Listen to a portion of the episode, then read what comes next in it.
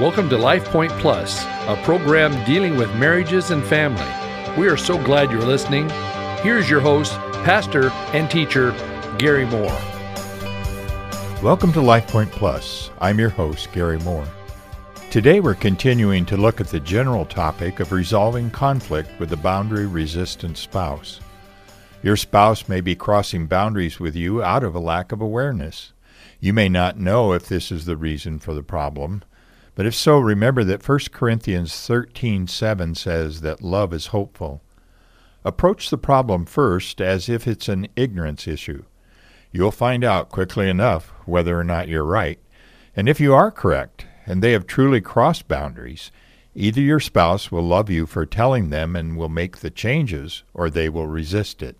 And this resistance is the bigger problem.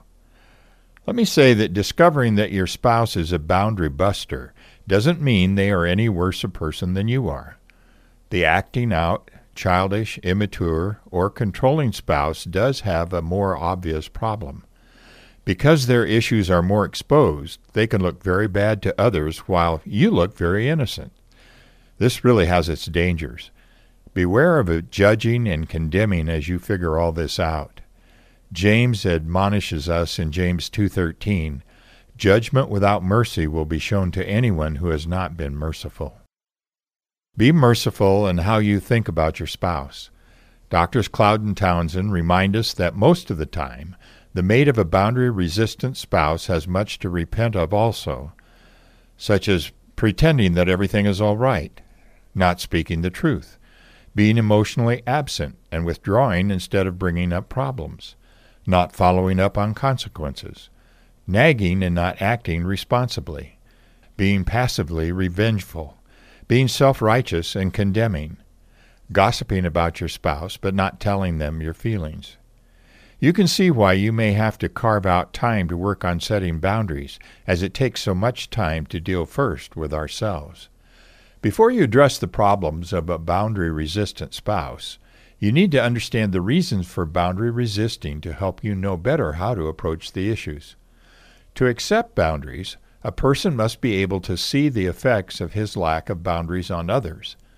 When the husband who is tardy to dinner notices that his behavior disrupts the family, he should feel godly remorse and compassion for the hurt he has caused them.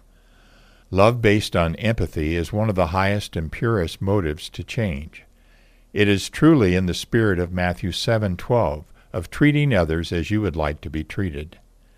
However, some people have difficulty becoming aware of their effect on people. They have trouble sensing emotionally that they hurt others. This is a problem in compassion. They may do all the right things, but they can't sense the feelings of others.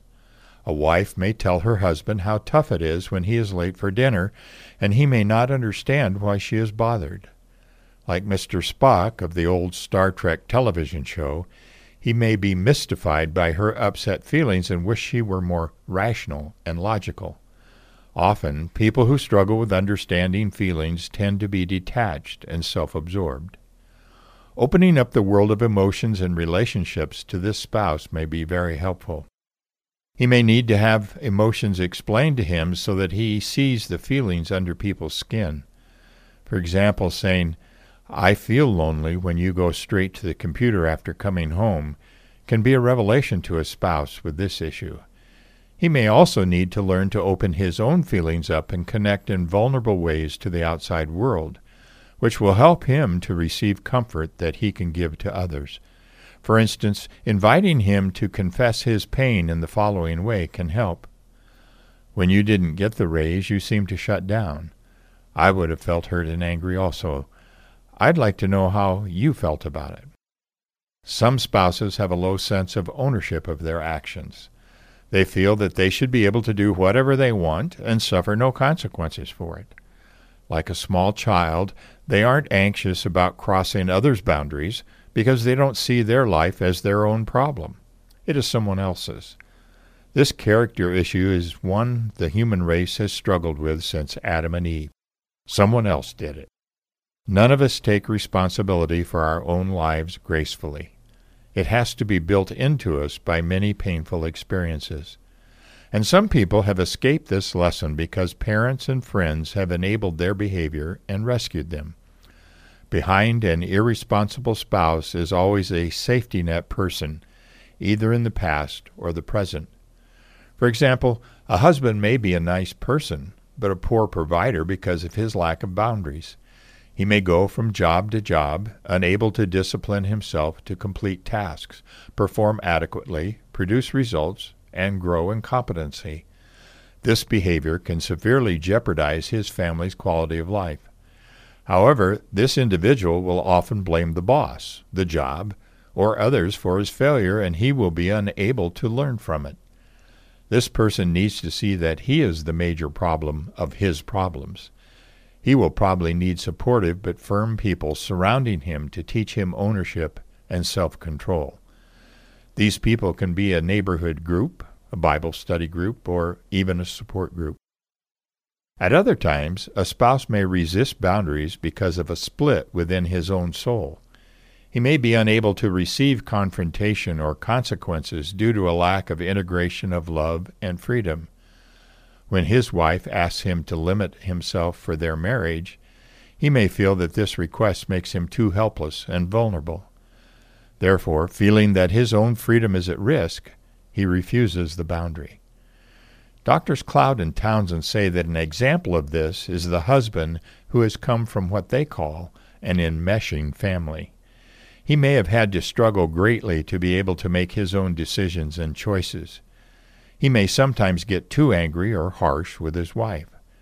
When she asks him to be more considerate of her feelings, he may feel that she is trying to control and enmesh him, and he may react against her. In this case, the spouse needs help in preserving his freedom and choices while freely choosing to respond to limits without jeopardizing that freedom. His wife may want to tell him, it is okay for you to say no to me or to be angry with me. I want you to have that freedom, but I won't tolerate disrespect and harshness. Some spouses resist boundaries due to their attempts to control, manipulate, or dominate their mates. They are unable to see their spouse as having separate and equal feelings and ideas. Rather, they believe that their way is the only way. Instead of mutually solving problems, they negate and minimize the freedom of their spouse. An example of this would be the wife who subtly controls her husband's attempts to have wholesome outside friends and interests. Because the wife feels abandoned or unloved by her husband's separateness, she passively withdraws or pouts when he goes out with his buddies. When he tells her this behavior bothers him, instead of owning the problem and taking responsibility for her sad feelings and difficulties with separateness, she blames him for being distant and unloving. An example of more aggressive control would be the husband who raises his voice, threatens, or otherwise intimidates his wife when she disagrees. He directly assaults her separateness and freedom, hoping to make her comply and submit to his opinion or desires. What God intended to be a loving connection is reduced to a fear based dominance. When a spouse is either passively or aggressively controlling, he needs to learn that his denial of ownership not only hurts others, but also hurts him and keeps him from being free. Controlling people are dependent on the compliance of others. People who are free do not need to control others. A person with the problem of control sometimes needs love, confrontation, and consequences to help him own the issue. For example, an aggressively controlling husband might need warnings, then consequences such as emotional distance, physical distance, and even the intervention of others to help him see that the situation is destructive and must change. Spouses who refuse to admit weaknesses and faults can be major boundary busters. They stay highly invested in not being wrong or bad.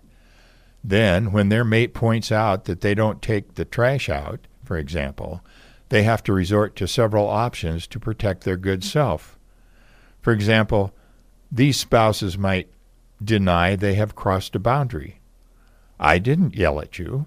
I never yell. Rationalize or minimize the offense. I didn't yell at you. I just raised my voice. You're overreacting. blame the spouse. You frustrate me so much I have to yell. Reverse the issue. But what about how much you yell? In all of these situations, the mate tries to avoid owning her fault or sin. She may be trying to escape from a harsh and condemning conscience, or she may lack understanding of her badness, or she may have a deep sense of entitlement. Whatever the cause, the spouse is unaware of how hurtful her boundary crossing can be, and she avoids taking responsibility for her badness. Think about it. Children learn about boundaries from the pain they experience when they cross the boundaries. They think, when I didn't clean up my room, I lost my free time for a week. I need to start cleaning my room. But people who can't admit faults don't start this learning curve. Instead, they think, everyone is so unfair. I just didn't have time to clean my room. Or, it's not that messy anyway. And I, I got a consequence. I have been wronged. This attitude slows down the learning and training process of boundaries immensely. Often spouses with this problem need both consequences when they hurt others and a safe way to explore their bad parts. Well, thanks for being with us today. I hope you've enjoyed our time. We'll continue next week looking at this general topic of resolving conflict with a boundary resistant spouse. Have a great weekend worshiping in one of the many Bible believing churches here in the Treasure Valley. God bless you. Thank you for listening today. This program is brought to you by Cloverdale Church of God. If you would like to reach Pastor Gary, please email him at pastorgary at cloverdalechurch.org. To know more about the church, go to our website at www.cloverdalechurch.org. Thanks for listening and be blessed.